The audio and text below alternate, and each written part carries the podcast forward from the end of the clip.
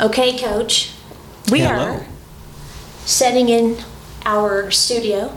Yes. It's not, and you can talk as loud as you want because it'll pick it up. I'll do editing. I mean, I don't want Oh. you to scream, but you can definitely talk your normal. Studio Studio Dave Wilson. How's that, right? Studio Dave Wilson. And I don't have you know everything done in here, but I think I got most of the echo. I think cut out. We've got our own microphones. We have our own snazzy little recorder here, and uh, we'll get hmm And we got Mr. Joseph. Mr. Joseph is over there napping. Well, kind of. He's watching us, I think, on the tiny little futon that I purchased. But uh, so, my name is Sherry Wilson, owner of Genius Communication. Coach Greg. My name is Greg McNeil. I'm the owner of SOAR, Coach's Corner, and uh, all around fun guy. Funny, funny guy. Yes, Actually, you are, I think I'm funnier nowadays. So, uh, before we got started, um, you know, obviously we're going to have um, a, probably a couple discussions before this podcast is over. But my question to you before we start it, but I don't want to, I don't want to jump off of that at that point. I want you to go back to the culture thing okay. because I think it will definitely help communities and businesses to hear what you were talking about. Uh, but my question was can we do an episode uh, on, I guess, mental health in regard to all that's going on right now? So, it, for you know, posterity. Uh, right now in America, we have uh, the withdrawal from Afghanistan. Uh, there's a lot of anger, a lot of probably anxiety, depression. What does this look like? How do we look to our enemies? What's going to happen in the future to us as a nation? Not to mention the questions of why were we there? Why did we give life and limb for it to end up like this? Those are questions I hear from everybody. Everybody's asking those questions. And so I think that that on top of maybe rising costs of living, the divisive nature of our country right now, just all of the things that are occurring. And I don't want it to be necessarily a political conversation, but just giving the background. I think a lot of people can be struggling with, you know, some thought patterns, some things that are going on. So I want you to address that toward the end of things we can do. Because when I asked you that question, we kind of started diving in a little bit about culture. And you mentioned collective culture and then individualistic culture. Right. That I think is going to be really important for people. Can you dive into that a little bit? Yeah, so one of the um, things that really highlights uh, what we call collective cultures, um, they're older. Okay, so that's one of the things that I will identify them. So we're talking centuries, thousands of years Yeah. old, right? And they are primarily homogeneous as well too. What does that mean? So their language, Okay. the way they look, the way they operate, the way that they go about their daily lives. So you can say their um, physical features, um, speech, um, way of life, what they- Traditions? traditions, absolutely, all those types of things, and they tend to be fairly isolated or impervious, if you will, to a lot of external influences that might bring about change in those groups. Okay. So we could say, like, if we were to take a, a country in the Orient, let's just mm-hmm. say, so they were the same 10,000 years ago as they are today. Yeah. So the technology may have changed some, but the culture is still intact. Hmm. The way of doing things in that country is still intact. Yeah. You know. Mm-hmm. Yeah. If you look at like Israel, if you study their history, yeah, they were scattered over the ends of the earth, Mm-hmm. and then they became a nation in I think what 47, 49, May Okay. May of uh, one of those years. They became a nation again, and the only way they were able to do that is they maintained their collective culture, even though they were spread, their traditions, their synagogue Mm-hmm. uh, focus, the way they dress, the way they talk. And even if you have some that are maybe more liberal Mm-hmm. in their dress and their beliefs, they're still Israeli. Exactly. and So they that know- them. Yes, they know it and we know it. And so, and not judging whether or not if we like it or not. We're just simply saying that collective cultures tend to remain intact. You said something um, I thought was interesting. You said that a collective culture, their basically idea is this is who we are and this is what we do. Exactly. So exactly. that is a culture that, like you said, is impervious to influence. It would shift it Exactly. away from that identity. So collective culture is identity as a whole. Right.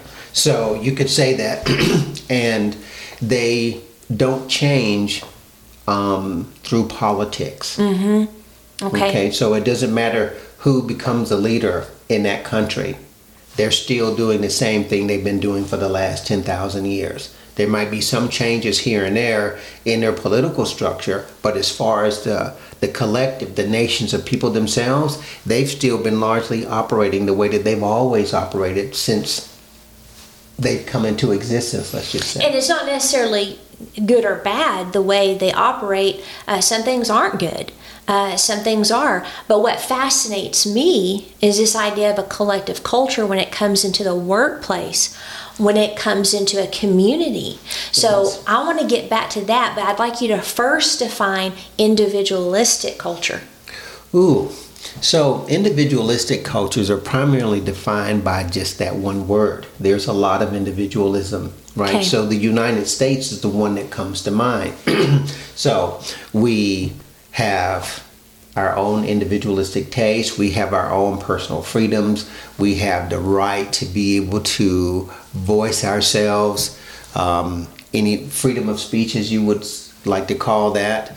Uh, let's see what some of the other things that we look at our political um, climate as well too. So there, while there is a purpose to it, you can see that there is a lot of individualism in how we pursue the goals in the country.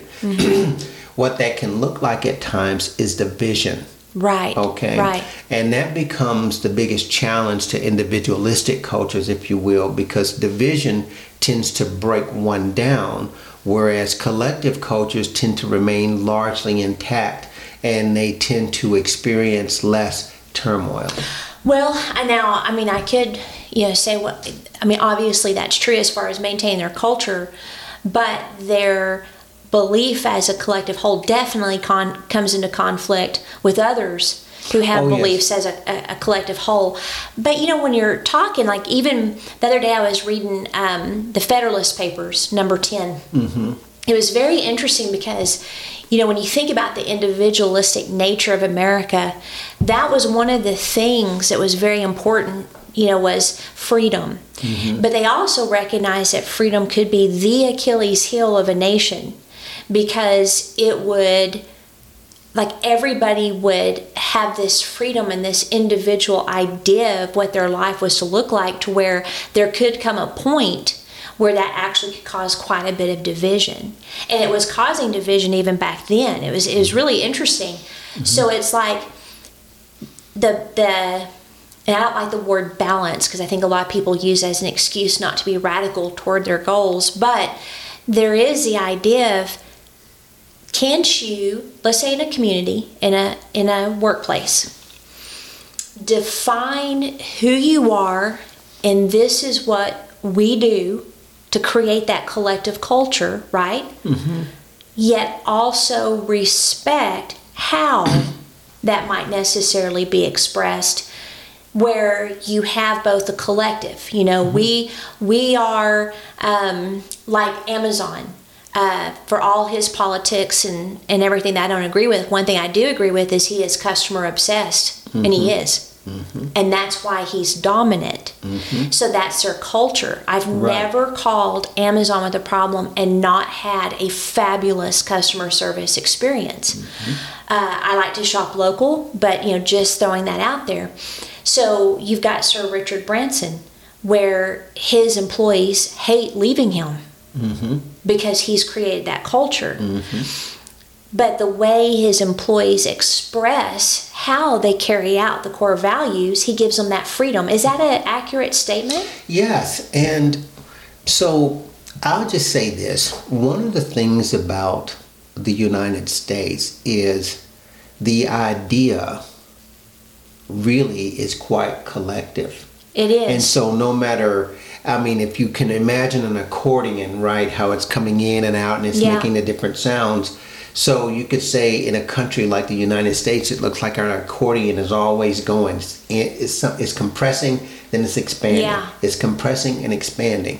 Ultimately, what that does is it keeps advancing a nation. Mm-hmm. But I think one of the things that people, our audience in particular, have to understand is that it's the people, not the officials, but the people.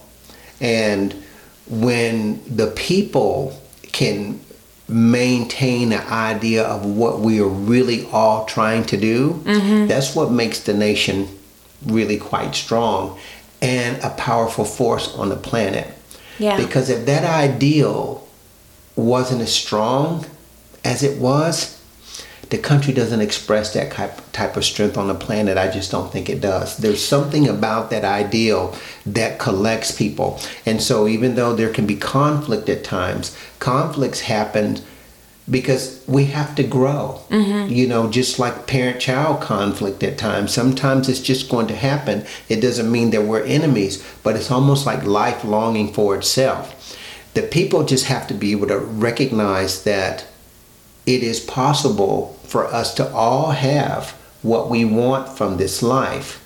And when we're focused on that, it's a lot easier for us as opposed to what we tend to see right now, which causes people to be fragmented, many feeling dis- disenfranchised, division. We use a lot of different adjectives to describe what's happening in the country. But ultimately, um, I see it where people are losing their personal power. Mm, that's good. Mm-hmm. Which will take us into the mental health aspect in a second. So keep that thought top of mind, coach. But, you know, the ideal of America, you're right. It's the values, it's the traditions, it's our history, the good, the bad, the ugly. Mm-hmm. Um, that, you know, we're like an experiment in comparison to a lot of the collective cultures you refer to that have been around for thousands of years. Sort of like the tower, the people before the Tower of Babel. Yeah, yeah. That, I go. mean, we're a baby when it Yeah. comes to that. And we believed enough in the ideal to fight a war, Mm-hmm. to have the freedom to be America. And the word division to me is like two or more visions. And so when you have people that insert themselves into a culture, whether it's workplace, whether it's community, whether it's a nation, and they have a completely different ideal, then that's where I personally feel the most conflict. You know, mm. it's like when I see what's going over in Afghanistan, when I see policies that to me are not in line with ideals. I'm trying really hard to stay away from politics because you know that's mm-hmm. not what this podcast is about. But when I see these things, I do feel the personal power aspect, you know, mm-hmm. where it's like you feel helpless. What can you do? Mm-hmm. You vote, and yet you feel that doesn't matter. You want to work your business, build your future, provide for your, you know, your needs and your desires, and you feel that is it even worth it? Is there even going to be anything? Mm-hmm. You know what I mean? Like, I is there do. even going to be anything to, you know? Mm-hmm. So when you take all of that in, I can say personally, because you know that I have really struggled Yeah. mentally. Mm-hmm. And I think a lot of it is, you know, I always say like, you know, control is a reaction to fear, and then anger is a reaction to loss of control. Mm-hmm. So when you said that, you know, we feel like we're losing our power, that sums it up at least for me. Mm-hmm. Um, so do you want to expand on that or just the mental health aspects of what's going on? Because then I want to circle back to the culture. Okay, so you know there are certain things that can happen to us. Obviously, when we're younger and we we're growing up and we're trying to find our way in the world, Yeah. this is a natural course of development. No matter where you are on the planet, at some point you deal with that. Now, if we were to look at a collective culture, it still exists, but it may not be nearly as highlighted as it is in a country like our own. Okay. But trust me, a rites of passage is a rites of passage for man or woman, no matter where you are in the world. Yeah. Okay. Now, when you talk about where we are presently and the things that have happened over the last couple of years, um, it's almost like our lives have been brought to a, a standstill. One moment we were we came, uh, we would come and go as we please. I'm going to go here. I'm going to go there. I'm going to buy this. I'm going to buy that. This is what I'm doing with my business. We're just happy. Yeah. And then one day somebody says, "Stop." Yeah. you can't do this. Yeah. And this is the reasons why. Now we gave a name to it. We called it the pandemic, but it could have been anything. Mm-hmm. Yeah. Right? But the bottom line is we noticed that we started to feel a loss of power. Yes. Okay. And then um, it elevated, you know, because you know the country didn't like that. People had something to say about it. And then it changed. Then we got more information. It's like, oh, now we have something we call a Delta variant. And again, you know, just because of my position with the Department of Defense, I have to be very careful about Right. certain things that I say. Right. But once that happened, all of a sudden we realized that we went from being able to look across at one another and see your face to now all of a sudden we have lost that. Yes. That's a part of our freedom, right? And I've said this before. Everybody in the world knows that a mask has a purpose. But once it becomes associated with something else like um, distrust, Yeah. a loss of power. Now, all of a sudden, it creates something within us which is confusion and anger and hopelessness. And that's where people start to feel like a loss of power. What do I do now? And then suddenly, those who would resist, let's say, uh, then the system came back and it tied your very economic life to it. Yep. And then that broke you a little bit more. Yeah. And so one of the things that, you know, I know we're going to get into the mental health part of that, but it's like what we have to do, I believe, as a nation of people, free individuals, we have to understand that we have to guard a lot of the information that we see, mm-hmm. right? We have to get back to simpler things mm. because I like that. because truth is simple and it's always true all over the planet and we have to value truth more than conjecture and opinion. Because opinion will cause us to think something that creates division right? Two people walk in a store one's got on a mask one doesn't. One thinks one way one thinks another. Well okay the truth then will take what looks like two opposed individuals and it will create one. Mm-hmm, mm-hmm. Even though they may come from completely totally different walks of life the truth will bind them Yeah. because it always does. And i think right now that's where from what i see in my work we have to we have to help people to find what the truth is. Mm-hmm. Because when they do all of a sudden they will realize i can connect with this person i can connect with that person and now all of a sudden we have consensus Yeah. and now we can move forward and then we can turn this country back into what we believe it should be which expresses the highest goals for all of its citizens. But sometimes you have those that are in power giving you even conflicting messages. So that get that puts a whole nother spin on it. And then you have other individuals where you try to find truth and they've banned all of it. So, you know, we could get into a whole nother where truth confronts BS, right? well, well let me just say this and here's something for the listener because this is extraordinary we are talking about power that most people just really can't conceive right. when if you just take a person that can be as flawed as any, right? Our elected officials, they're elected officials, but they're still human beings and they got warts and weaknesses as well too. Some were elected. Anyway, go ahead, coach. Oh, sh- oh, okay. Ouch. But now you place that individual or groups of individuals in places of extraordinary power, mm-hmm. extraordinary, staggering wealth, Yeah. decision making, Yeah. Influence, I mean, the whole nine and yards. so the people, I believe, it's like we have to understand what we're giving away Mm-hmm. because this is how we get it back. It's like we gave it away, we can get it back. One of the things that you said was um, obviously very simple things and, uh, you know, reducing things down to more simple. Um, I visited a friend recently and uh, absolutely love her, and uh, we've been friends for a long, long time. But, and it's kind of like sounds off topic, but when I was there, I felt a little uh, overwhelmed by how much stuff she has. Mm-hmm.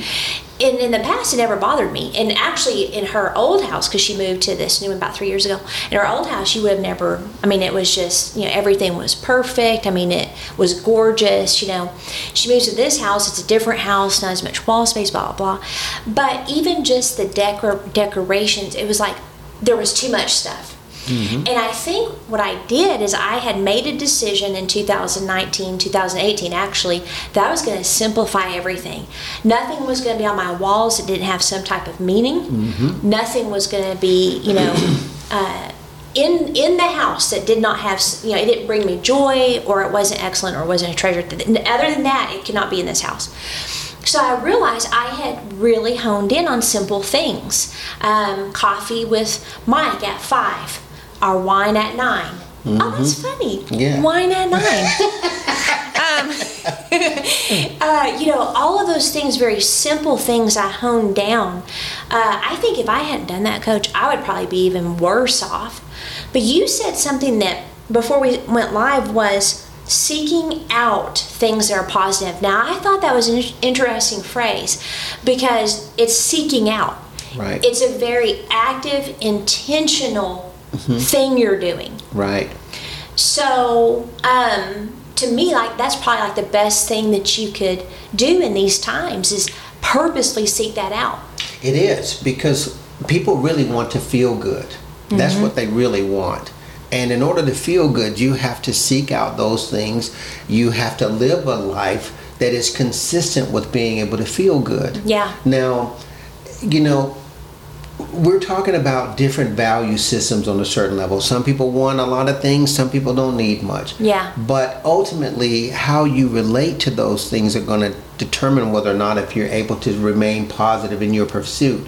Once we leave what I call like simple, um, authentic, authentic living, Mm-hmm. Yeah. right? Now we we placed our value on things that are really temporary and they're always under threat of being taken away.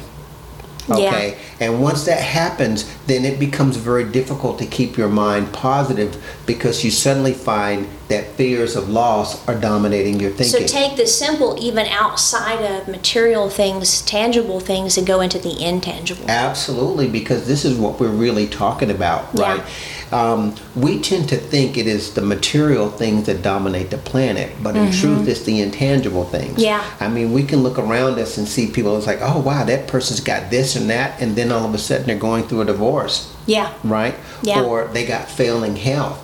And you find that they're trying to do everything that they can because what is most valuable are the simplest of things. Yeah. That's you know, good. That's you know, good. who wants to have a terrific company, but their household is in turmoil. Yeah. Hmm. Yes, or that and that takes me back because I've got like 60 seconds after the dentist. Okay. dentist. So, We can do it in 60 seconds. All right. When you go back to the collective culture, I think that business owners would be very wise to determine who they are and this is what we do. Exactly. and communicating that to their staff because I have found a lot of times the staff has no idea. There's no collective identity uh, for them to rally around, especially in difficult times. High pressure, uh, busier than ever, uh, kinks in the system, whatever it is, change of even management at sometimes. There has to be that culture created that starts with this is who we are. And so, like when I think about, you know, genius communication, I am genuine That's right. I am sure footed Yep. and I'm trustworthy. Yeah. And so all of those things that that's who I am. So anyone that would work for me in the future, they have to know that that's who we are. My clients don't like surprises. We're not going to throw curveballs in Right, at them. right. Uh, so those are things that I think companies would be wise to do. And then this is, like you said, this is what we do. Mm-hmm. A lot of businesses think, well, what I do is I do title insurance or I do auto insurance or I do dentistry or I do, you know, clothing or I do jewelry or whatever it is. No. That's your product. That's right. That's not what you do. That's right. So to me, what I do is I solve problems Yep. and I make my clients money. That's right. Those are my two things. So it's getting those questions answered, I think would be really important for a lot of uh, companies to create that collective culture. They do. I mean, you do that and you inspire loyalty. Yeah. When you inspire loyalty, success is assured. And then the final thought is as you create that collective culture, allowing people to express that within those guidelines enables them to still be who they are. Would that be an accurate statement? Absolutely, because um, two brains are better than one brain, and when they mm-hmm. have harmony, so we can say this is your culture in your business, but that culture needs to make room for that young person or that other person in your in your workplace that has an idea that can totally transform what you're doing. Yeah. If you make room for that, again, you inspire loyalty and you continue on the path of success. So don't be a closed off collective culture that's That's right. resistant to change. Exactly. Mm-hmm. Maintain who you are and what you do, but don't be purely individualistic either, where everybody's just doing whatever. It's a combination of both centered around identity and how you serve your clients and your community. Absolutely. Well said. Very good. All right, right. Gandalf. All right. Well, See you. we'll see you Next episode. Next episode.